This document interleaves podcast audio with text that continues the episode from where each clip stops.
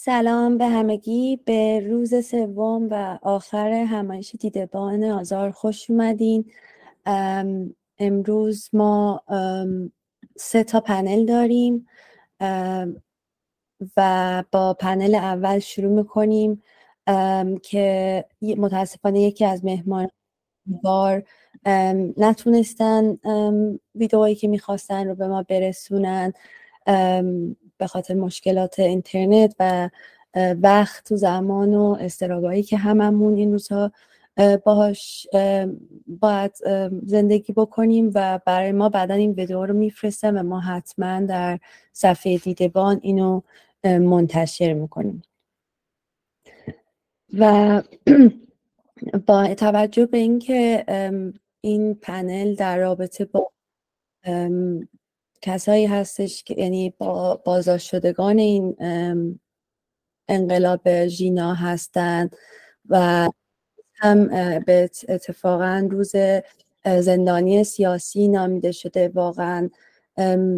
همونطوری که در تمام این روزها هم ما فقط با یاد همه اون کسایی که حالا پارسال با ما در برگزاری این همایش بودن. کنارمون بودن ازشون یاد گرفتیم که یادشون همینطور با ما بوده و همه کسای دیگه ای که زندانی های سیاسی دیگه ای که این روزا می‌بینیم هر روز یک خبر مقاومتشون مو به تن ما راست می‌کنه و ظلمی که براشون وارد میشه دوباره کمرمون رو میشکنه من شروع می‌کنم با پخش یک ویدئویی از صدای شهریور و بعدش عاطفه نبوی اونجا داریم از اعضای کمیته پیگیری بازداشت شدگان که با همون صحبت می‌کنه و خودش حضور داره. برای اینکه بتونین تجربه بهتری داشته باشید لحاظ بسری پیشنهاد می‌کنم که هر کدوم از کسایی که صحبت می‌کنن رو اگر روی عکسشون ماوستون رو تکون بدین یا روی موبایلتون دستتون رو بذارین یه علامت شبیه سوزن ته گرد هستش یا پین و اگه اون آدمی که صحبت می‌کنه رو برای خودتون پین بکنین شاید تجربه بسریتون بهتر باشه. متاسفانه ما نمی‌تونیم این کار برای همه انجام بدیم. و در نهایت هم سوال یا نظری دارین می‌تونین از یه علامت مربع دایره مثلث استفاده بکنین. اونجا وقتی برین یه علامت Q&A یا سوال هست و می‌تونین سوالاتون رو برای ما بفرستین. و در آخر گفتگوها متاسفانه خب صدای شهری بر نماینده ندارن اینجا ولی ما می‌تونیم با عاطفه صحبت کنیم و مباحث هم بین حتی خود شما در کامنت ها ادامه پیدا کنیم. صدای شهری بر یک گروهی هستند که در امتداد انقلاب ژینا با هم با هم اومدن و در توضیح خیلی کوتاهی که برای ما فرستادن ببخشین در توضیح هم فروتنانشون میگن که دارن آزمونی هستند برای اداره شورایی فمینیستی. ولی بهتر و بیشتر هم توی ویدئوهایی که فرستادن در رابطه با کاری که انجام میدن صحبت می‌کنن.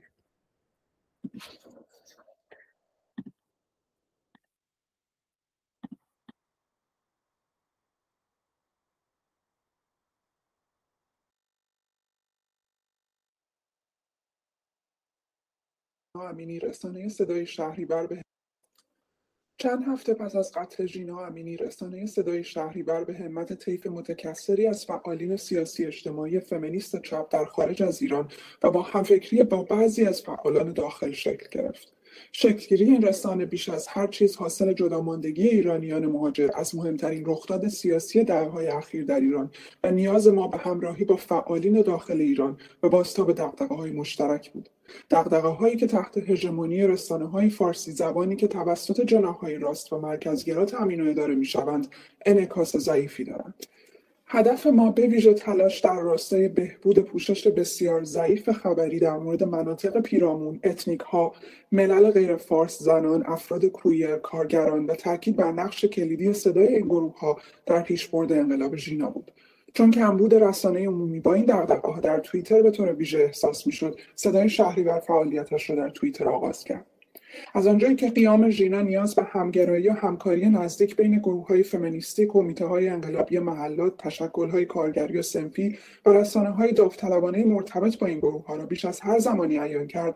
از همان ابتدا بخش مهمی از فعالیت های ما همرسانی گلچینی از مطالب منتشر شده توسط این گروه ها با فرمتی متناسب با ساختار توییتر بوده است. در کنار این مطالب سعی کرده ایم اخبار مهمی که توسط منابع تخصصی مناطق مختلف و منابع متمرکز روی اخبار بازداشت شدگان و زندانیان منتشر می شود را جمع بری کنیم و بازتاب دهیم بخش دیگری از فعالیت صدای شهریور صحت سنجی و انتشار گزارش هایی بوده است که گروه ها و افراد مختلف مستقیما به ما ارسال می کند. همچنین در هر برهه زمانی تلاش کرده این با خرد جمعی نیازهایی که در حوزه پوشش خبری و رسانه احساس می شود را شناسایی کنیم و با توجه به این نیازها بخش قابل توجهی از وقتمان را به تحقیق و جمعآوری اطلاعات نوشتن گزارش های مفصلتر و نوشتن متنهای تحلیلی اختصاص دهیم. در ادامه ابتدا درباره ساختار داخلی و نحوه اداره صدای شهری بر بیشتر توضیح می‌دهیم. سپس با هدف اینکه در بحث پیرامون مشکلاتی که در حوزه رسانه پیش روی انقلاب قرار گرفته مشارکت کنیم و به سهم خود گامی کوچک در راستای همفکری برای یافتن راهکارها برداریم. درباره بعضی از تجربه هایی که در این مدت داشته ایم با جزئیات بیشتری صحبت می‌کنیم. اکثر ما گردانندگان صدای شهریور زن یا کویر هستیم و همه ما تجربه دیگری سازی شدن را به اشکال مختلف داریم. چون صدای شهریور به شکل collective دموکراتیک اداره می شود این خاستگاه ها و تجربه های متنوع به طور مستقیم در تعریف فعالیت های ما تاثیر می‌گذارند. در صدای شهریور تصمیم های مهم را بر اساس مشورت و بحث مداوم و مکانیزم های رأیگیری که به مرور ایجاد کرده ایم می‌گیریم. به همین ترتیب تلاش کرده ایم بررسی و بحث همدلانه پیرامون پیشنهادات و انتقادات همراهان و مخاطبین صدای شهریور را در فرهنگ گروهمان نهادینه کنیم. همفکری و بحث جمعی مداوم و تقسیم کار گروهی. این امکان را به ما داده است که روی کردی پویا در راستای اولویت بندی ارگانیک اخبار هر برهه داشته باشیم و بتوانیم بر رعایت عدالت اجتماعی در بازتاب صدای به حاشیه رانده شدگان تمرکز کنیم. این رویکرد همچنین به رشد ما کمک کرده است. یک رسانه داوطلبانه که هدف اولیهاش پوشش اخبار و مطالبی است که در رسانه های جریان اصلی بایکوت می‌شوند باید به سوال های مهمی پاسخ دهد. تعهد ما به بحث جمعی مداوم بحث هایی که بعضا چندین ساعت ادامه داشتند و نگاه محوری به این بحث ها نه به عنوان موضوعی فرعی بلکه مهم. این فرصت را به ما داده است که بتوانیم به بسیاری از این سوالات با جدیت بیشتری فکر کنیم و به طور مستمر به دنبال پیدا کردن پاسخهایی بهتر برایشان باشیم. یکی از سوالات ما چگونگی انعکاس اخبار مربوط به گروه های اتنیکی با محوریت نگاه فمینیستی بود. با توجه به اینکه تاکنون زن بلوچی در گروهمان حضور ندارد رویکرد درست انگام پوشش ویدیوی صحبتهای مردی که از یک سو دادخواهانه درباره آزار چند ساله و سپس قتل زنی که همسر او بوده و دست یک مزدور انتظامی افشاگری می کند و از سوی دیگر جایی در میان حرفهایش از ادبیات ناموس استفاده می کند چه باید باشد؟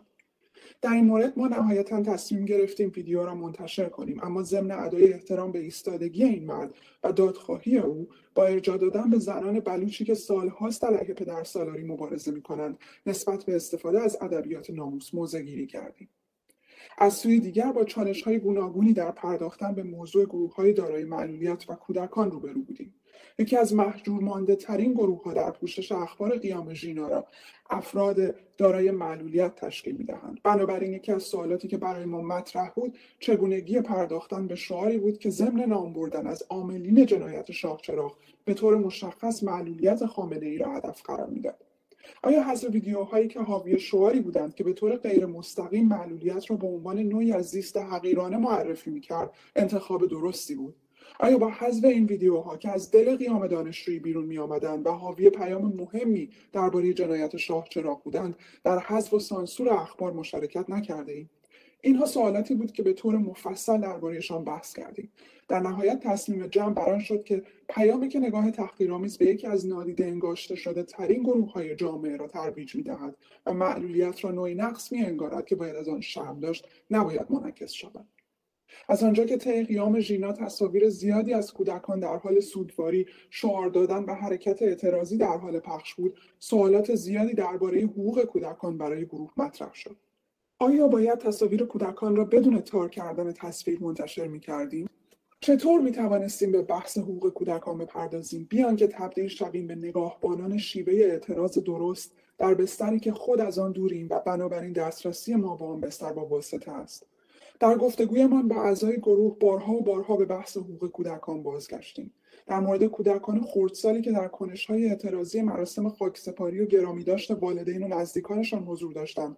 آنچه مایه تعجب و تاسف ما بود نه شرکت کردن فعال کودک در شعار دادن بلکه در نحوه پوشش این اعتراضات بود که در بسیاری از موارد به کالایی سازی از تصاویر کودک منجر می‌شد. همچنین در مقطعی از کارمان به عکس کودک سربازانی برخوردیم که حکومت به تنشان لباس سرکوبگر پوشانده اسلحه به دستشان داده بود. لباسهایی که بر پیکر نحیف این کودکان زال می‌زد. تصاویر این کودکان بدون پوشاندن چهرهشان در شبکه های اجتماعی در حال پخش بود. بیان که بزرگسالان متولی خبر به عواقب شناسایی چهره این کودکان بیاندیشند. نتیجه که در گروه بدان رسیدیم این بود. حقوق کودکان شامل تمام کودکان می شود چه کودک کار چه کودک سرباز چه کودکان خردسال بلوچی که در اعتراضات جمعه خونین زاهدان شرکت داشتند. بچه مشترک همه آنها این است نداشتن کنترل اختیار بر سرنوشت و حریم شخصی خود.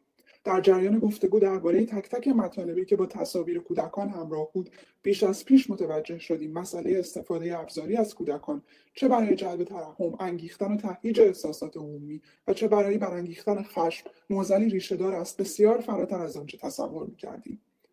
بدین ترتیب و در ادامه تلاشمان برای حفظ عملیت گروه های شرکت کننده در قیام ژینا یکی از مهمترین اصولی که صدای شهری بر حول آن سازماندهی شده است تلاش برای مقابله با دید کالایی به اخبار و رویکرد ابزاری به نیروهای انقلابی و میدانی است. اخبار اعتصابات کارگری یکی از حوزه است که ضرورت مقابله با این دید و رویکرد را به بهترین شکل بیان کرده است. ما باور داریم نگاه کالایی به اخبار مربوط به اعتصابات کارگری که توسط رسانه های راستگرا در اوج قیام ژینا در پیش گرفته شد بدل همان نگاه کالایی به بدن هاست که شالوده مرد و پدر سالاری را فراهم می کند. با در نظر گرفتن پیشینه رسانه های مسلط رفتار کالایی آنها نسبت به اخبار مرتبط با قیام ژینا و تلاش شبانه روزی آنها برای سلب فعالیت از نیروهای انقلابی و میدانی به وسیله تحریف و جعل اخبار مرتبط با انتصابات کارگری در صدای شهریور تلاش کرده ایم تا با صرف زمان و دقت مضاعف برای صحت سنجی و ارتباط گرفتن با منابع میدانی با دید کالاانگارانه تقلیلگرایانه هیجانی و یا مصادره به مطلوب اعتراضات و اعتصاب کارگران زحمتکشان مقابله کنیم. و همراستا با آن تلاش کرده ایم تا چالش های حقیقی پیش روی سازماندهی کارگری را که عموما توسط فعالین میدانی طبقه کارگر ارائه و توضیح داده می شود بازتاب دهیم. یک نمونه از چنین تلاش های پوشش اعتصاب جمعی از کارگران پروژه‌ای شاغل در بعضی سایت ها و فازهای در حال ساخت مجتمع پارس جنوبی در مهر ماه گذشته بود. در شرایطی که اخبار غیر واقعی پیرامون این اعتصاب در روزهایی که خیابانها در فضای انقلابی قرار داشت در مقیاس گسترده توسط رسانه ها و صفحات پرمخاطب منتشر می‌شد. همانطور که انتظار می‌رفت وحشت حکومت از گسترش این اعتصابات به سایر قسمت های مجتمع پارس جنوبی منجر به بازداشت و سرکوب وحشیانه و فراگیر کارگران پروژه‌ای شد. تنها چهار روز پس از اعتصابات در تاریخ 22 مهر 1401 کانال تلگرام سرخط این سطور را از قول یکی از کارگران اصلیه منتشر کرد.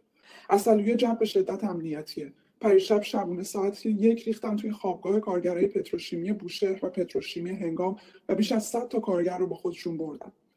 اما واقعیت آن بود که همین اعتصاب دو روزه نیز به درستی باستاب نیافت. کارگران تنها چند روز پس از اعتصاب در حالی بازداشت می شدند که همزمان اخبار دروغین مبنی بر ادامه اعتصابات کارگران گاز و نفت تا هفته ها ادامه داشت. با اینکه منابع معتبر کارگری در 26 مهر ماه اعلام کردند که اعتصاب متوقف شده و کارگران به شدت تحت سرکوبند.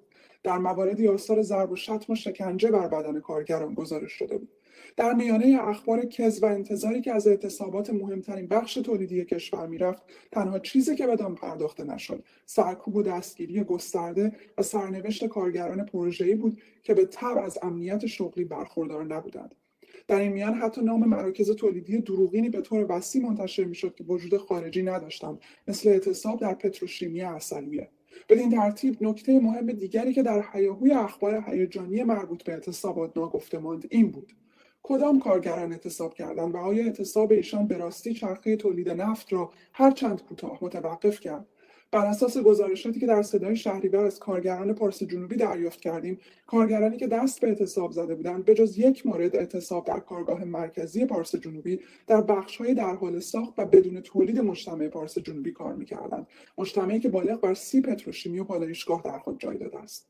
علاوه بر این گزارشاتی دریافت کردیم مبنی بر شرکت کارگران کارگاه مرکزی پارس جنوبی که مسئولیت ارائه خدمات تعمیراتی خاص و پیشرفته به پالایشگاه در حال تولید در این مجتمع را بر عهده داشت. بنابراین با توجه به اهمیت اعتصابات در حوزه حساسی چون نفت باید توجه داشت که تعطیلی این بخشهای در حال ساخت نمی‌توانست تاثیر آنی و محسوسی بر تولید نفت داشته باشد. عدم بازتاب دقیق و اقراق در گزارش این اخبار نه تنها ضربه مهلکی به روند اعتصابات زد و مانع حمایت عمومی و پیوسته از کارگرانی شد که تاوان دنبال کردن خیر جمعی را بیش از همه دادند بلکه انتظارات غیرواقع بینانه میان عموم مردم ایجاد کرد. طبیعتا جدا از کارگرانی که در نبود حمایت کارگران رسمی نفت تحت فشار مضاعف بودند آنچه در نتیجه شدت اخبار کذب و اقراق در گستردگی اعتصابات بیش از هر چیز آسیب دید. اول امید مردم به نتیجه گیری از قیام و دوم اعتماد عموم به اخبار بود. کالاسازی از کارگران و سلب عملیات و صدایشان از سوی توسط رسانه های جریان اصلی سلطنت طلب دنبال می‌شد و از سوی دیگر توسط ارتش سایبری و حکومت که در نهایت از یک آبشخور برمی آمد و آن هم نگاه قیمانه و پدر سالارانه نسبت به توده بود. امروز هم گروه های راستگرا در ادامه همین روی کرد بعد های تخیلی برای مهندسی اعتصابات کارگری را در مرکز پروژه های لابیگریشان قرار دادند. برای رویارویی موثر با این موج اخبار دروغ در مورد اعتصاب کارگران پروژه‌ای در صدای شهریور سعی کردیم که علاوه بر صحت سنجی و انتشار گزارش هایی که درباره بازداشت شدگان و فضای سرکوب از سوی کارگران به دستمان می‌رسید گزارش های متعددی که منابع مورد اعتمادمان در حوزه کارگران در این باره منتشر می‌کردند را هم رسانی کنیم و همچنین فهرستی مستند از بخش های مختلف مجتمع پارس جنوبی تهیه کنیم و این بخش ها را روی نقشه نشان دهیم و توضیح دهیم که این اعتصاب دو روزه محدود به چه بخشهایی بوده است. همچنین سعی کردیم لیست هایی از منابع کارگری و صفحات مستقل و مورد اعتمادی که در این حوزه فعالند به مخاطبین و کاربران توییتر معرفی کنیم. طبق تجربه ما در ماههای اخیر نه فقط در حوزه اعتصابات کارگری بلکه در هر حوزه‌ای که در بازه مورد توجه عمومی قرار می‌گیرد رویکرد کالایی رسانه های جریان اصلی به خبرنگاران این رسانه ها و بسیاری از صفحات پر مخاطب منجر به پخش گسترده اخبار فیک و آسیب های جدی شده است. دومین تجربه عمده ما از موج اخبار دروغین در حوزه بسیار حساس زندانیان در خطر اعدام است که با حجم بالای فیک نیوز روبرو بوده است. در آذر ماه امسال بعد از اعدام جنایتکارانه زنده محسن شکاری ما گردانندگان صدای شهریور مثل بسیاری از مردم از اینکه یکی از بازداشت شدگان قیام ژینا در گمنامی و سکوت خبری اعدام شد خشمگین و متاثر شدیم و دریافتیم که به اندازه کافی بر تحقیق و اطلاع رسانی درباره افراد در خطر اعدام وقت نگذاشتیم همان روز دست به کار شدیم و تلاش کردیم لیستی اولیه از بازداشت شدگان قیام ژینا که به اعدام محکوم شده یا با اتهاماتی همچون محاربه و افساد فلعرز روبرو شده بودند تهیه کنیم. این لیست علاوه بر اسامی و عکس های افراد در معرض خطر اعدام شامل آخرین جزئیات و وضعیت بربنده هایی بود که حکومت علیهشان ساخته بود. از همان روز تلاش کردیم که در بعضی از موارد حساسی که به دلیل در دست نبودن اطلاعات کافی در گزارش های رسانه های معتمد یا متن های دادگاه و اطلاعی های نهادهای حکومتی ابهامی درباره اتهام طرح شده یا حکم صادر شده برای شخصی موجود بود تحقیقات مفصل تری انجام دهیم. در همین راستا تلاش کردیم از طریق جستجو در شبکه های اجتماعی مختلف اولین صفحاتی که خبر اتهام سنگین یا حکم اعدام را منتشر کرده بودند یا صفحاتی که به نظر می رسید برای اولین بار عکس های اطلاعات جدیدی از شخص منتشر کردند را پیدا کنیم. در مواردی که مشخصات و ویژگی های این اکانت ها امن به نظر می رسید با ارسال پیام به آنها و درخواست اطلاعات بیشتر برای صحت سنجی اقدام کردیم. یکی از پرونده هایی که در آن روزها حکومت برای مانور دادن انتخاب کرده بود پرونده چهلم حدیث نجفی بود. قوه قضایی 16 نفر را در ارتباط با این پرونده محاکمه کرده و پنج نفر از آنها را به اعدام محکوم کرده بود. اما تنها عدد پنج را اعلام کرده و نامی از آنها نبرده بود. ما همچون بسیاری دیگر در تلاش بودیم که بفهمیم پنج نفری که جانشان در خطر قرار داشت کدام افراد بودند.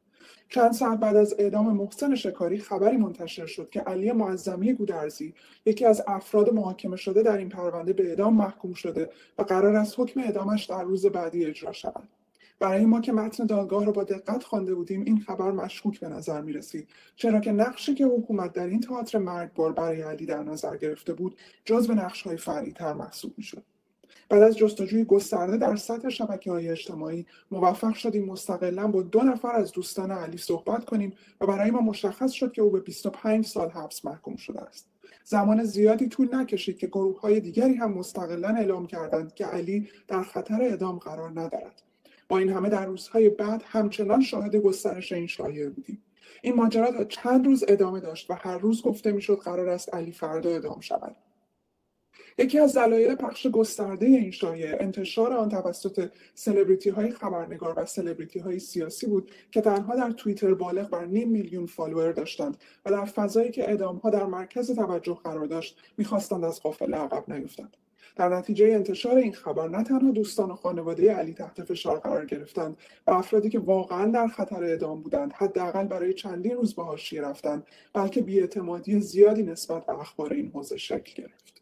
در مواجهه با انتشار مکرر اخبار نادرست درباره افراد در خطر اعدام و رویکرد گزینشی به اخبار این حوزه حساس صدای شهریور تلاش سازماندهی شده ای را در راستای صحت سنجی و پیگیری وضعیت بازداشت شدگان و ارائه اطلاعات دقیقتر و متمرکزتری در خصوص جانهایی در خطر آغاز کرد. این اطلاعات طبقه شده و منسجم در کانالی تلگرامی با عنوان افراد در خطر اعدام در اختیار عموم قرار می‌گیرد. این کانال که به نوعی لیستی از افراد در خطر اعدام به همراه اطلاعاتی درباره هر شخص و وضعیت اوست به طور روزانه تکمیل و به روز رسانی می شود. صدای شهریور برای اعضای آن آزمونی در کار داوطلبانه و سازماندهی شده بر اساس روش های دموکراتیک است. ما با جمعی انگشت شمار و فالوورهای معدود کارمان را آغاز کردیم. اما الگوی ما قیام ژینا و هدف ما اداره شورایی با تمرکز بر صداهای به حاشیه رانده شده هرچند در مقیاسی کوچک بود. آنچه مردم در ها به ما آموختند در صدای شهری بر مشق کردیم. در مسیر دست یافتن به الگویی از فعالیت که نه مبتنی بر اشخاص که بر تجربه و گفتگوی گروهی باشد ما نیز به همراه صدای شهری بر رشد کردیم و آموختیم. مهمتر از هر چیز ما دریافتیم که آنچه به یکدیگر و به جغرافیای ایران پیوندمان می‌دهد باور به خرد جمعی است. نام ژینا ما را نیز به نوبه خود از کنج عزلت بیرون آورد و از ما مردمان ساخت.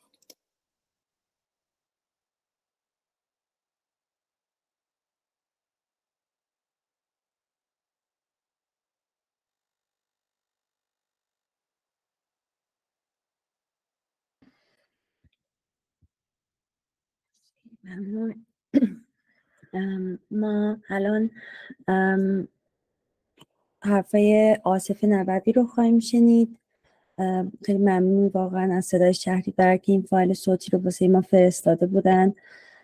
همونجور که در اول گفتم ارائه دیگه ای از گروه دیوار برای یک سری از روایت های زندان قرار بود به ما برسه که متاسفانه به خاطر مشکلاتی آماده نشد و ما بعدا حتما ارائهشون رو در صفحه دیدبان گروه دیدبان حتما منتشر می‌کنه.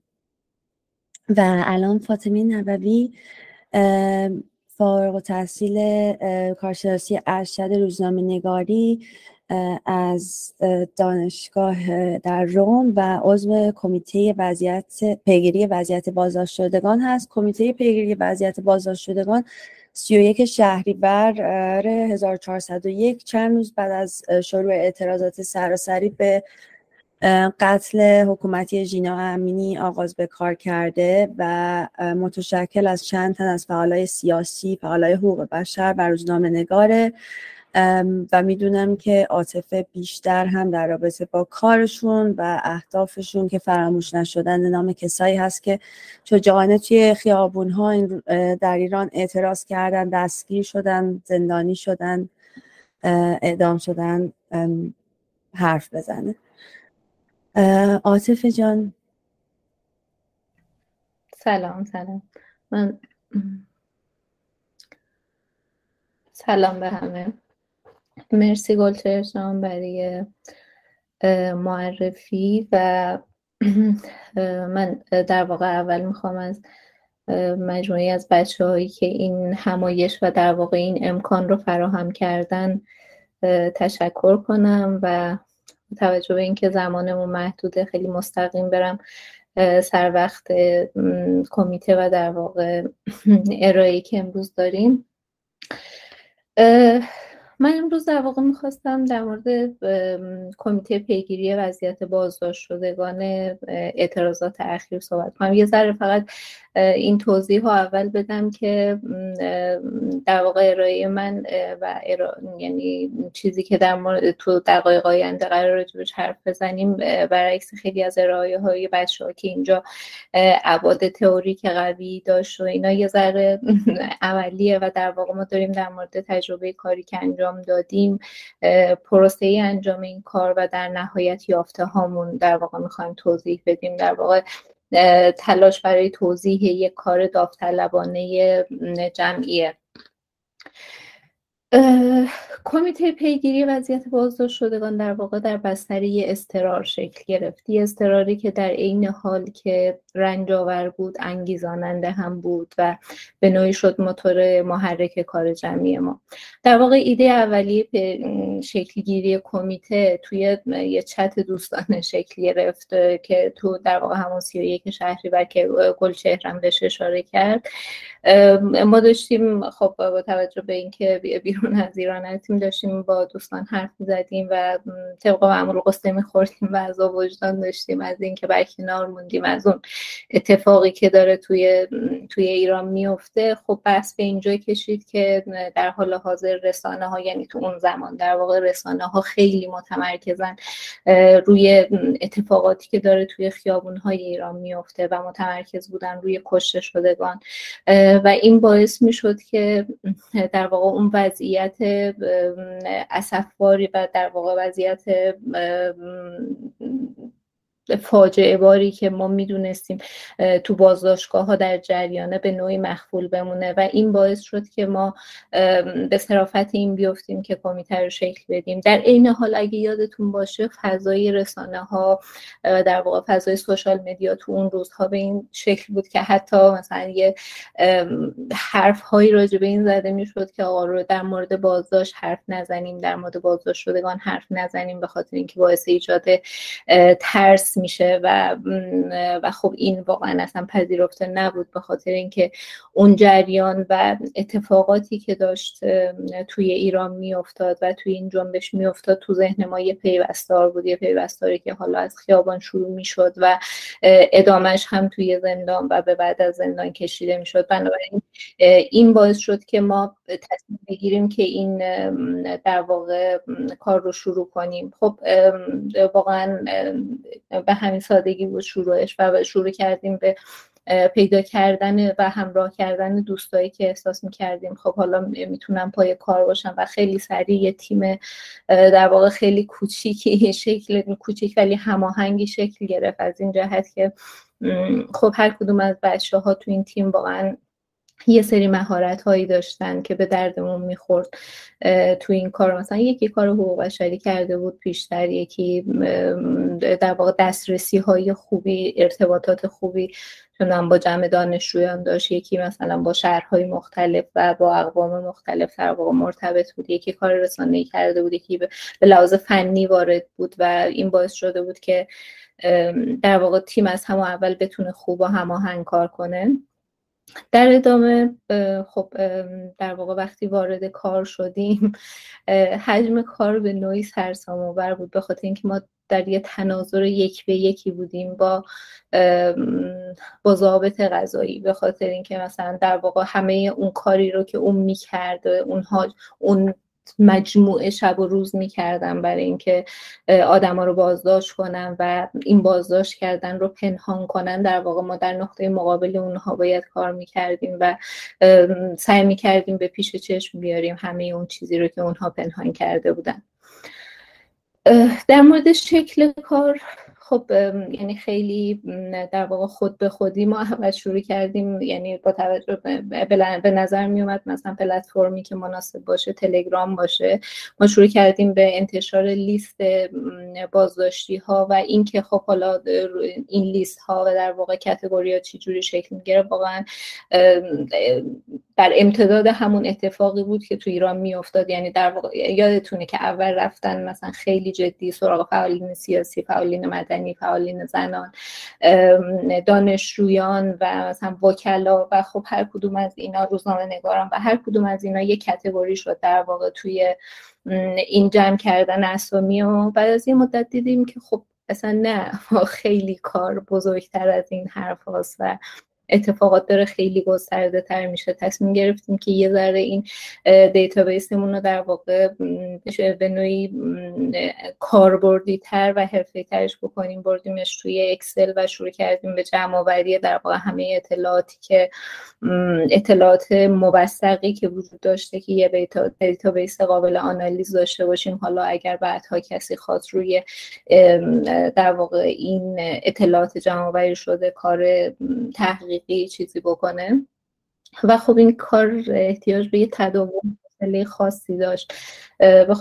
بلخص وقتی که مثلا حالا در ادامه یه کتگوری های واقعا دردناکتری هم اضافه شد دانش آموزان و به نوعی کودکان اضافه شدن و یا کسایی که مثلا احکام محاربه افساد فعل و ارز یا احکامی که به حال می‌تونست در واقع اتهاماتی که می‌تونست حکم اعدام در پی داشته باشه به این کاتگوری ها اضافه شد و ولی خب واقعیت اینه که بخش حجیم و اعظم کار در مورد شهروندان بود. به حال ما اسم فعالین سیاسی مدنی و فعالین زنان چه تو تهران چه تو حالا شهرهای دیگه به خصوص کردستان بلوچستان اینا به نوعی شنیده شده بود پیش از اون.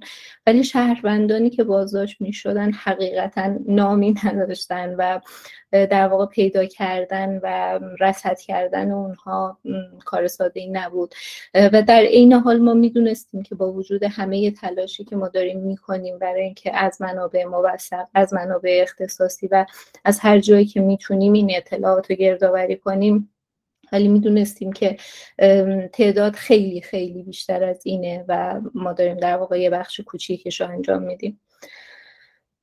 در همین اسنا یعنی همین وقتی که ما تلاش می‌کردیم حالا در حد ممکن این در واقع مجموعه رو گردآوری بکنیم یک در واقع دقدقه ها و وسواس های جدیدی بر ما به وجود اومد. به معنی که خب لیست اسامی بود و یک عالم شماره و عدد و این این ترس رو برای ما به وجود آورد که نکنه ما ما نگاهمون به بازداشتی ها و حالا این اسم هایی که واقعا بینشون گم می شدیم به خاطر اینکه اسم های تکراری وجود داشت تو شهرهای مختلف و مثلا یعنی این ترس برامون به وجود اومد که نکنه نگاه ما هم نسبت به این داستان به نوعی مکانیکی و ماشینی بشه.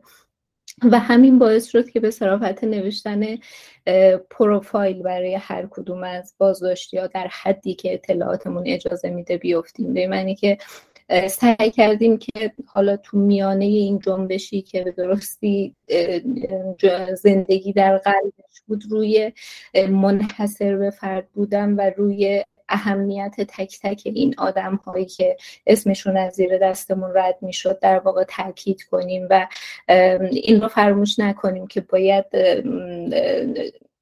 وقتی که مثلا من به صورت یه اسم یا یه عدد این فرد رو دارم وارد اکسلم می‌کنم اون داره رنجبارترین لحظات زندگیشو میگذرونه و و من حتما باید این به فرد بودم و این در واقع شجاعانه بودن کاری که کرده رو بهش نور بتابونم. و حتی یادم اون وقت یه چیز دادیم یه فراخان دادیم برای خانواده ها که آقا اگه مثلا خبری هم کردید مثلا وضعیت عزیزتون رو به ما یه چیز خاصی در مورد خودش بگید. این که چی دوست داره مثلا چه کاری انجام میده اگه ساز می‌زنه اگه چه می‌دونم سوزندوزی می‌کنه یا هر چیزی به نوعی این پروفایل ها رو ما بتونیم شخصی بکنیم. جوری که طرف وقتی از زندان آزاد شده اومد این پروفایل رو خون خودش رو توش باز بشناسه. و خب این یکی از دقدقه های اصلیمون بود. ولی خب موضوع اینه که حالا توی این پروفایل ها ما یه چالش اساسی هم داشتیم که حالا تو حرفای صدای شهری برام به درستی بهش اشاره شد. و اون درستی سنجی در واقع اطلاعاتی بود که از وضعیت فرد در بازداشت به ما می‌رسید. تو فضای دیسی میس اینفورمیشن وحشتناکی که شکل گرفت توی حالا این چند ماه واقعیت اینه که مثلا هر هر خبر وحشتناکی در این حال که ما می‌دونستیم فضای کلی زندان ها چیه. ما می‌دونستیم اخبار شاید حتی خیلی بدتر از اونیه که ما در جریانش قرار می‌گیریم. ولی وقتی ما می‌خواستیم یک فرد رو با اسم مشخص و با پروفایل مشخص بنویسیم باید حتما در مورد چیزهایی که در مورد اون آدم می‌گفتیم مطمئن می‌شدیم. و این مطمئن شدن اصلا کار راحتی نبود. کما اینکه واقعیتش اینه که مثلا خیلی چند تا از این خبر های ظاهرا بزرگ تبدیل شدن به پوست خربوزه زیر پای فعالان و مثلا بعد حالا یه گزکی هم افتاد. دست قوه قضاییه برای اینکه کل این رنجی رو که به آدم تحمیل کرده و زیر سوال ببری که ببینید اینا دارن دروغ میگن. بنابراین این بخش کار حقیقتا چالش جدی بود. بعد حالا یه ذره شاید این اقراقامیز باشه ولی خود توی لحظاتی واقعا حس جنگیدن به آدم می‌داده. یعنی حالا استفاده از فعل جنگیدن وقتی که یه سری آدم اونجا جلوی تیر و گلوله بودن شاید زیادی باشه. ولی خب واقعیت اینه که وقتی آدما از خیابونی از جلو در زندان برمیگشتن و با ما حرف می‌زدن و ما قرار بود که مثلا با همدیگه به یه نتایجی برسیم قدم های بعدی می‌کنیم یا هر چیزی این حس کاملا وجود داشت که آقا من با همین بزاعت اندکم و همراه اندکمون به همراه این آدما داریم میجنگیم. عملا با این سیستمی که همه جوره داره سعی می‌کنه که در واقع ستم کنه و این تصویر رو در این حال مخدوش کنه و نذاره که در واقع باستاب داشته باشه و دیده بشه. تو همین اسنا بود که ما فهمیدیم واقعیت اینه که کار ما از جای جلوتر از این داستان احتمالا شروع میشه. به این معنی که خب ما اسامی افراد بازداشت شده و وضعیت اونا رو بازتاب می‌دادیم ولی فهمیدیم که خب به خصوص با گسترش بازداشت شهروندان به این نتیجه رسیدیم که ما باید از جای جلوتر در واقع شروع کنیم به دادن یه سری اطلاعات ضروری به این آدم ها این آدم ها برای همین کردیم به تهیه یه سری جزوه برای آدم ها از زمانی که اونها پاشون رو از خونه به قصد رفتن به اعتراض و به قصد رفتن به خیابون بیرون می‌ذارن تا زمانی که مثلا از زندان آزاد میشن. ما یه سری جزوه تهیه کردیم برای اینکه اگه قصد دارید برید تظاهرات چیکار کنید چیا ببرید چیا نبرید برای حفظ امنیت نه وارد حوزه های دیگه نشدیم. برای حفظ امنیت شخصی حفظ امنیت اطلاعات و یه همچین بعد در ادامه در واقع سعی کردیم در مورد حقوقی که هر کدوم از این افراد در صورت بازداشت شدن دارن در واقع یه سری اطلاعات اولیه و کلی رو بهشون بدیم که آقا اگه رفتی بازجویی تو از چه حقوقی برخورداری؟ بازجوها معمولا چه تریکایی استفاده می‌کنن؟ و و خب از اون جایی که با توجه حالا به تجربیات شخصی خودمون و با توجه به سرمایه عظیمی که بابت دوستایی که تو بارها بازداشت شده بودن و تو بازداشتگاه های رسمی و غیر رسمی در واقع زندان گذرونده بودن تونستیم اطلاعات نظر خودمون خوبی جمع کنیم که احتمالا امیدواریم به درد بعضی خورده باشه در جریان بازجویی هاشون این, این که اساسا مثلا انفرادیشون رو چجوری بگذرونن و چیزهای جزئی شاید در این حد. و اینکه حالا تو این جزوه هایی که تهیه کردیم یه سری جزوه هم برای خانواده خانواده ها تهیه کردیم به خاطر اینکه تو اون لحظات شوک و سرگردانی اولیهشون بدون اینکه مثلا حالا چی کار باید بکنن چون خیلی از این شهروندان اساسا قرار نبود که پاشون به زندان ها برسه به ها برسه و همچین وضعیتی رو تجربه کنن بنابراین اساسا ازش خبری نداشتن. و یه سری جزوه هم برای خانواده ها تهیه کردیم. این بحث در واقع ببخشید من اینقدر تون میگم به خاطر محدودیت زمان. این بحث خانواده ها در واقع و ارتباط کمیته با خانواده های بحث در واقع یکی از حساس ترین بخش های کار کمیته بود. به خاطر اینکه به نوعی کمیته با در واقع وظایفی که به مرور برای خودش تعریف کرده بود و داشت تو قالب جا می افتاد در برابر بازداشتی خیلی موقعیت شبیه به موقعیت خانواده پرده بازداشت شده بود. در عین حال ما به نوعی خانواده ها رو باید برای کارهای مجاب می‌کنیم حالا اون مرحله اول که ما باید در واقع درستی سنجی می‌کردیم آیا واقعا این کسی که داریم باش حرف می‌زنیم خانواده بازداشت شده هست یا نه؟ و دیگه اینکه اگه این جزء افراد جزء خانواده های بازداشت شدگانه ما بتونیم اینا رو مجاب کنیم که خبری کنن در واقع کار وضعیت فرزندانشون رو. چون خب با توجه به اسم کمیته گاهی اوقات به نظر می اومد برای خانواده ها این تصور به وجود میاد که مثلا وقتی می اومدن سراغمون ابتدا به ساکن که فکر می‌کردم ما می‌تونیم از نهادهای قضایی یا امنیتی حتی چیزی رو پیگیری کنیم. در حالی که خب واقعا همچین چیزی نبود و اساسا این پیگیری پیگیری دیگه ای بود به معنی پیگیری خبرها حالا یا پیگیری وضعیت این افراد تا زمان آزادی و حالا بعد از آزادی. و این می‌شد که خب در واقع یکی از کارویژه های ما این می‌شد که خانواده ها رو مجاب کنیم که آقا بیایید و خبری کنید و سکوت نکنید در مورد فرزندانتون.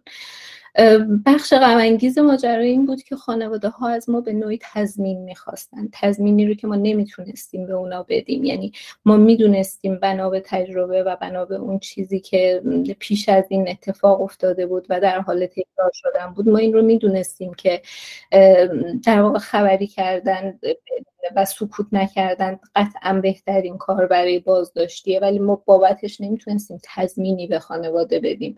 و حالا چه می‌دونم وقتی بعد از بحث های طولانی مثلا حالا طرف مجاب می‌شد که به قول خودشون اسم فرزندش رو هشتگ کنه یا اون رو هشتگ کنه مثلا و حالا یه موجه خبری رو بازداشتی ایجاد می‌شد وقتی این فردا می‌رفت دم دادسرا یا مثلا دم زندان یا حالا هر جایی با برخورد نهادهای امنیتی یا قضایی دوباره مثلا شوکه می‌شد و گاهی مستاصل و گاهی واقعا خشمگین برمیگشت سراغ ما که شما این وضعیت بچه منو بدتر می‌کنید.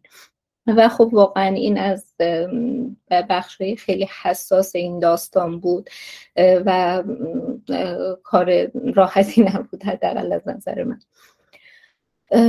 در ادامه در ارتباط با خانواده ها همچنان. خب ما یه سری فعال مدنی یه سری فعال رسانه‌ای و زندان رفته سابق بودیم که متناسب با تجربیاتمون در واقع می‌تونستیم یه سری چیز به خانواده ها بگیم. ولی در نهایت اون مشاوره تخصصی حقوقی رو ما نمی‌تونستیم به خانواده بدیم.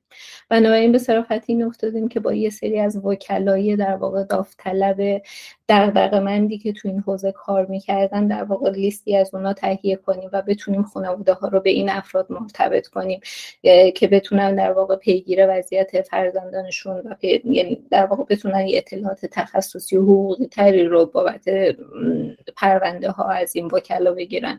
خب ما می‌دونستیم که بر اساس ماده واحد 48 قانون آیین دادرسی متهمان نمی‌تونن تو مراحل اولیه تحقیق در واقع وکیل داشته باشن حتی این اتفاق خب تقریبا هممون می‌دونیم که تو مراحل بعدی هم حتی نمیافتاد به معنی که مثلا تو دادگاه هم باز اجازه نمی‌دادن که این آدما وکیل داشته باشن. ولی به هر حال مشاوره کرد. مشاوره با این وکلا به نوعی خانواده را از اون سرگردانی اولیه و از اون ترس و وحشت اولیه نجات می‌داد. و در این حال خب تو بعضی از دادگاه ها و تو بعضی از شهرها این وکلا تونستن برن رو پرونده این افراد و داستان به نوعی خوب پیش رفت ولی خب در ادامه با توجه به گستردگی در واقع بازداشت ها داستان اینجوری شد که دیگه و با توجه به بازداشت خیلی از این وکلای حقوق بشری که عملا یکی از پایه های اصلی مشاوره های خانواده ها بودن ما در واقع رفتیم سراغ وکلای دغدغه بندی که بیرون از ایران بودن و به واسطه سالها کاری که تو ایران کرده بودن سابقه مثلا هم فضای دادگاه های انقلاب رو میشناختن هم به قوانین به کافی مسلط بودن و کمیته یه سری هاتلاین را انداخت برای اینکه آدم خانواده ها مستقیما با این وکلا در ارتباط باشن و به این ترتیب بتونن در واقع یه سری اطلاعات لازم رو کسب بکنن. ما در پروسه کارمون در واقع با گسترش کار کمیته شروع کردیم یعنی. ارتباط ما در واقع با یه بخش دیگری از داوطلبان که در با شروع در واقع این قیام و این جنبش اونها هم فعال شده بودن برقرار شده بود. این ارتباط ها خب خیلی واقعا ارتباطات مفیدی شد در نهایت برای ما. به همکاران ثابتی به ما اضافه شدن این وسط که محتوای تولید شده کمیته به انگلیسی ترجمه شد و یا مثلا یکی یه گروه از این فعالا برای ما نقشه نقشه بر اساس هم نقشه interactive در واقع بازداشت ها و اینا رو ساختن و و این تجربه خیلی خوبی از همکاری در واقع با گروه های داوطلب دیگه ما این وسط داشتیم. یکی از بهترین همکاری ها و یکی از مفیدترین اتفاقاتی که این وسط افتاد وصل شدن ما به therapist های داوطلب بود که در واقع این پیوستاری که ما از خیابان تا زندان رو در واقع برش پیش بینی کرده بودیم یه چیزهایی رو به بعد زندان هم وصل کرد و آدم ها و آدم هایی که حالا به نوعی از زندان آزاد شدن و احتیاج به کمک و تراپی بعد زندان داشتن از طریق این داوطلبا تونستیم در در حد امکان به اونها کمک کنیم. بجز حالا این کارهای میدانی که در واقع کمیته انجام داد ما یه سری گزارش های کلی و موضوعی هم بر اساس یافته هامون و, و بر اساس با استناد به اطلاعات منابع دست اولی که مستقیما با اونها صحبت کردیم یا از طریق منابع موثق به اونها دست پیدا کردیم در واقع منتشر کردیم که سه تا گزارش کلی بود و یه تعداد زیادی گزارش موضوعی گزارش های موضوعی سازمان خب خیلی کمیته خیلی متمرکز بود روی در واقع پرونده های بزرگی که توی این مدت شکل گرفت پرونده موسوم به پرونده عجمیان که راجع به کشته شدن یه بسیجی بود تو چهلم حدیث نجفی پرونده پرونده اکباتان پرونده خانه اصفهان پرونده بچه های محلات شهر مختلف پرونده بمبگذاری شیراز پرونده های و هر کدوم از پرونده های اعدام به صورت جدا جدا تو شهرهای مختلف تو بلوچستان کردستان زاهدان نوشهر ساری و ما واقعا در حد توانمون شروع کردیم به ارتباط گرفتن با شهرهای مختلف و جمعآوری اطلاع اطلاعات موثق در مورد هر کدوم از این پرونده ها و در واقع به پیش چشم آوردن این این زوایای تاریکی این پرونده ها تا حدی که در واقع تو سکوت برگزار نشه اتفاقات و اتفاقات بعدی برشون نیفته که خب تا حدی هم این بخش خوب کار کرد و به نوعی کمیته شد منبع قابل ارجاع و موثقی برای خیلی از رسانه های داخل و خارج از ایران شد. یکی از تکاندن تکان دهنده ترین گزارش هایی که به ما می رسید در مورد خشونت های جنسی سیستماتیک علیه بازداشت شدگان بود که از شهرهای مختلف هم در واقع که در واقع نتیجه که ما به آنها رسیدیم نتیجه صحبت ما با گفتگوی ما با معترضان بازداشت شده توی شهرهای مختلف بود و اگه بخوایم یه دستبندی کلی داشته باشیم آزارهای جنسی کلامی به شکل توهینهای جنسی حرفهای تحقیرآمیز و تهدیدات جنسی به کرات و به گستردگی علیه افراد بازداشت شده استفاده شده بود. مثلا توی یکی از این پرونده ها به اسم پرونده یکی از این پرونده های جوانان محلات که جز از گفتن جزئیاتش معذورم افراد بازداشت شده روایت می‌کردن که اساسا تهدید به تجاوز به عنوان یکی از یعنی به عنوان یک حربه روتین در واقع توی بازداشتشون استفاده می‌شد و این فقط هم در مورد زنان و اینا نبود. در مورد مردان و مشخصا مردهای جوانتر مردای زیر 20 سال بیشتر این اتفاق میافتاد و اینکه حالا تهدید می شدن به تجاوز و مواردی هم از خود تجاوز به ما گزارش شده بود. در مورد زنان هم ما گزارش های مشابهی دریافت کردیم که در واقع که معید همون یافته های پیشین ما در مورد اینکه از لحظه اول بازداشت یعنی از لحظه ای که وارد ماشین ها یا ون پلیس میشن این توهین و آزار و تهدیدهای جنسی شروع میشه و تا تا واقعا تا زمان خروج از زندان هم ادامه پیدا می‌کنه و یا مثلا تو توی موارد مشخصی که تو تهران یکی از کنشگرایی که کنشگرانی که مدت ها تو بازداشتگاه باقی مونده بود و توی سلول های مختلف گشته بود و با زیادی حرف زده بود می‌گفت که در واقع پررنگ ترین شکنجه و آزار در مورد زنان مشخصا آزار جنسی بود و این هم به شکل های مختلف بود. به معنی که خب مثلا بازجو می‌دونست که طرف احتمالا اساسا از حقوق خودش و اینا خبر نداره کمان که اگه خبر هم داشت نمی‌دونیم. واقعا شاید خیلی تفاوتی نمی کرد ولی خب در واقع عکس های شخصی فرد رو مثلا پرینت می‌گرفتن یا از روابط شخصی جنسیش سوال میپرسیدن و از اونا می‌خواستن که جزئیات اون رو توضیح بدن. مثلا چه عکس بدن زنان رو میذاشتن جلوشون و اونا رو تحقیر می‌کردن به واسطه با همچین چیزهایی و از اون طرف خب ما تو بلوچستان هم دیدیم که گروه حقوق بشری بلوچ چندین گزارش منتشر کردن از تجاوز معموران به زنا و طبق این گزارش ها حداقل چهار مورد چهار مورد گزارش قطعی رو ما داریم در مورد این داستان. ما تو کمیته هم مشخصا دو مورد گزارش تجاوز دریافت کردیم که افراد بعد از اون داستان و بعد از آزادی مشخصا توی وضعیت روحی نامناسبی بودن که با هم ساز و کارهایی که پیش از اون توضیح دادم ما سعی کردیم بهشون در حد توان کمک کنیم. و اینکه بنابراین می‌تونیم بگیم که با توجه به گزارش های خشونت آزار جنسی که ما دریافت کردیم این خشونت ها به صورت سیستماتیک متمرکز بوده رو زنان و مردان جوانتر. و خب از اونجایی که می‌دونیم مردان جوان و نوجوانان در واقع یکی از بدنه اصلی این اعتراضات اخیر بودن و به همون نسبت تعدادشون اینجا می‌رفت دیگه.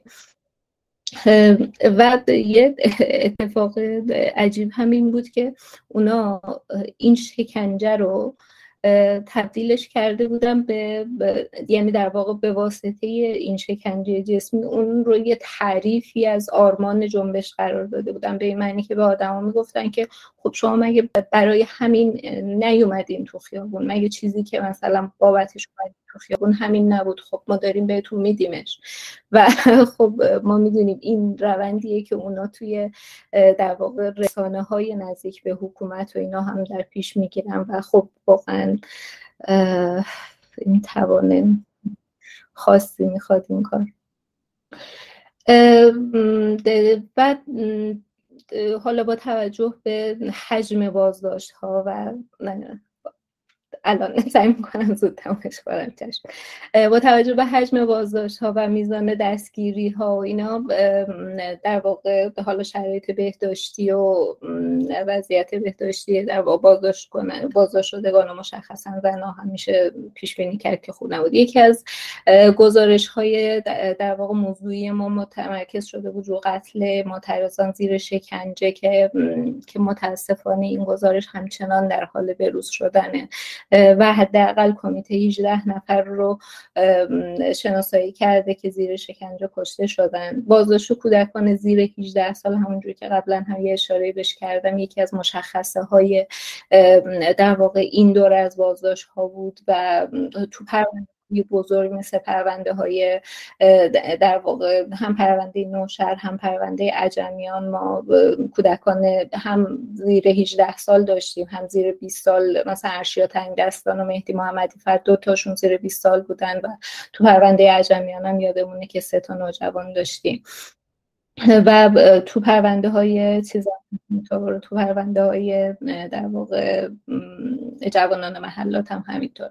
اقلیت های قومی و مذهبی کاملا خب با توجه بازم اینم یکی از ویژگی های این جنبش بود که با توجه به میزان گستردگیش توی کردستان و بلوچستان میزان بازداشتی ها خیلی خیلی بالا بود توی این مناطق و و جالب اینه که حالا بر اساس جامعه آماری کوچیکی که ما تونستیم جمع کنیم تو آذربایجان کردستان و بلوچستان بعد از تهران بیشتری میزان بازداشتی رو داشتن و تو گیلان و مازندران هم هم احکام سنگینی داده شد و هم سرکوب خیلی گسترده بود.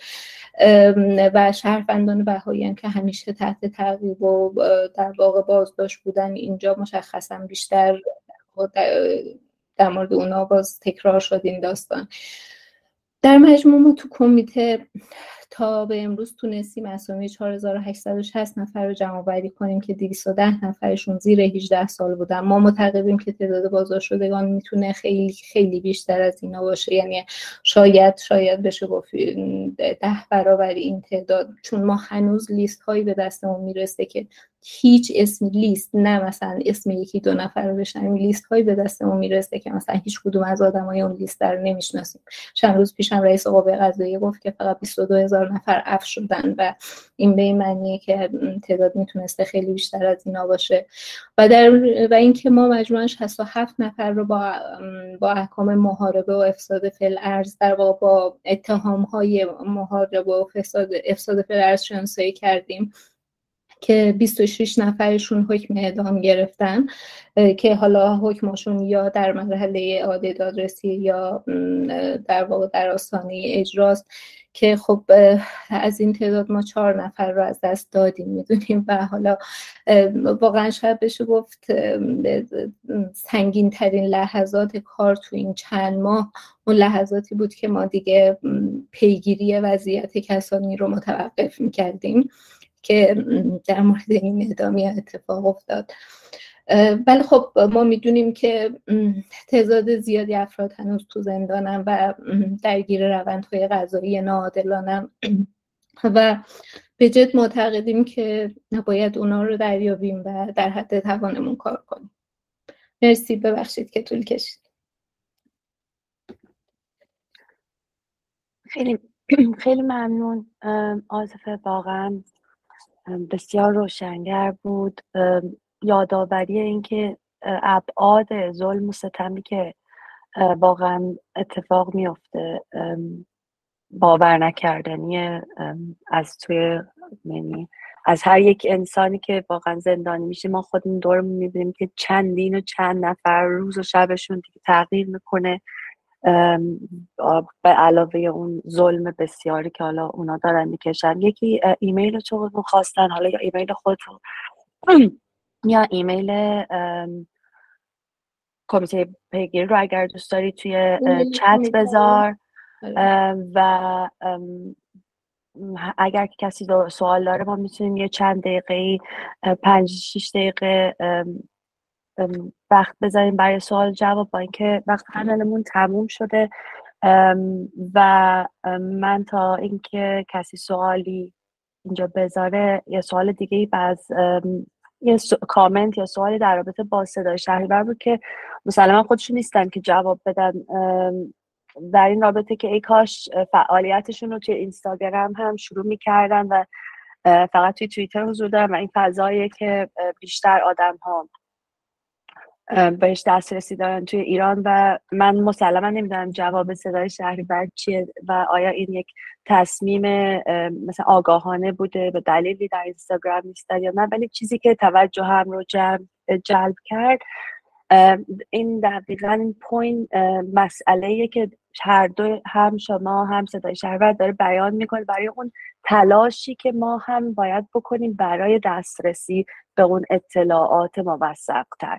یعنی ما چی کار می‌کنیم؟ اگر که می‌دونیم در این فضای اینستاگرام مثلا که هر چیزی به چرخه جای دیگه این, این, اطلاعات رو قبل از اینکه به اشتراک گذاشته باشه چک می‌کنیم یا نه؟ و همین فقط می‌خواستم اینم اشاره بکنم که یک قسمتی هم به, دوش ماه که به دنبال اون اطلاعات موثق تر بریم مطمئن باشیم از چیزهایی که به اشتراک می‌ذاریم و شاید یه سوالی هم در دلش برای تو دارم چون هنوز سوال دیگه نیومده. البته یه کسی اگر سوالی دارید می‌تونید تایپ بکنین توی چت.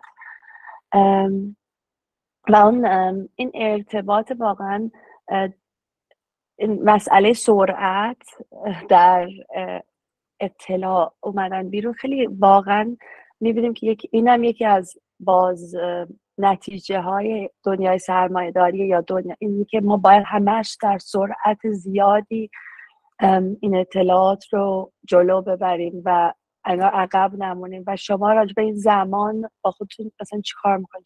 اجازه میدین که شاید مثل زمان همین براتون چقدر زمان مهمه تا موثق بودن؟ مطمئنم که موثق بودن خیلی براتون آره به خاطر اینکه ببینید آره بحث زمان شاید مثلا مثلا اینکه شاید بحث زمان واقعا بیشتر در مورد رسانه مطرح باشه. ما اساسا ما در واقع کار ویژه خودمون رو چیز دیگه ای تعریف کرده بودیم. خب یعنی بیشتر مثلا اون موثق بودنه و قابل اعتماد بودنه در واقع برامون برامون اهمیت داشت. آره اگه مثلا ما خبر اختصاصی دریافت می‌کردیم یا خبری رو داشتیم که مثلا بهش مطمئن بودیم در اولین زمان ممکن منتشرش می‌کردیم. یعنی عمدی برای مثلا به درازا کشیدن داستان نداشتیم. ولی حتما حتما موثق بودنش. برامون در درجه اول اهمیت قرار داشت به خاطر اینکه میگم ما, ما رسانه نبودیم. خب ما اساسا یک بدنه حمایتی بودیم. ما یک گروه پیگیری اتفاقاتی که داره میافته و در واقع چیز بودیم که سعی می‌کردیم و سعی می‌کنیم همچنان که در حد توانمون خدماتی رو که از دستمون برمی اومد در واقع به این افراد بدیم. بله مرسی.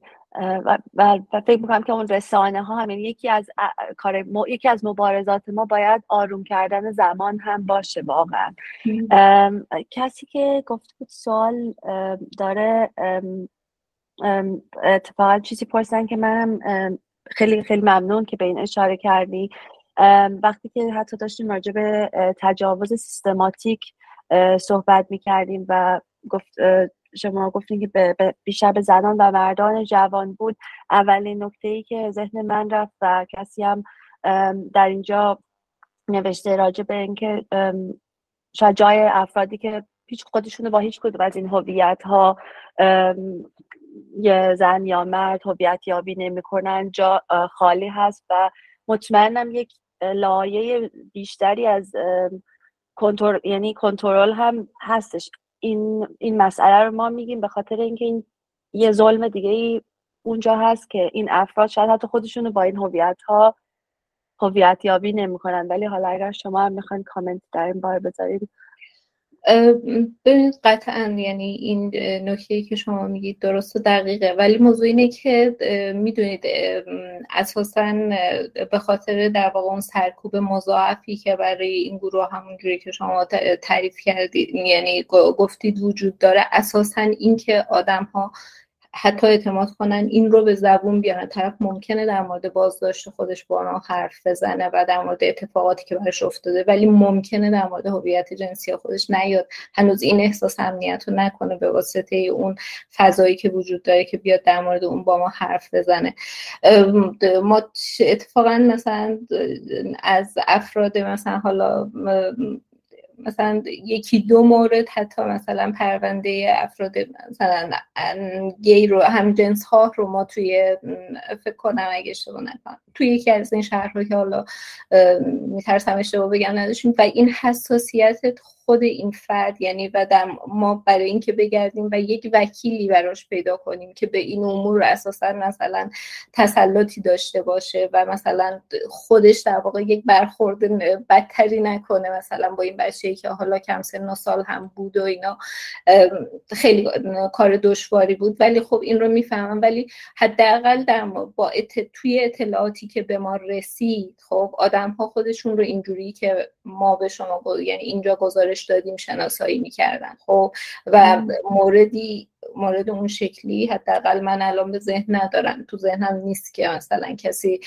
خودش رو حالا کویر یا ترنس یا هر چیزی شناسایی کرده باشه و مثلا بیاد و به ما گزارشی در این مورد بده. که من میم حدسم اینه که نتیجه همون سرکوب مضاعف یک صد درصد. یعنی ما می‌دونیم که باز در اقلیت های دیگه مثل اقلیت های اتنیکی در فضا خیلی مورد قبول تر هستش. تو می‌تونی از حمایت هم افراد توی کامیونیتی خودت برخوردار بشی و این لایه خودت رو اصلا شناسایی بکنی. به عنوان یکی از افراد این کامیونیتی واقعا یه لایه اضافه هستش.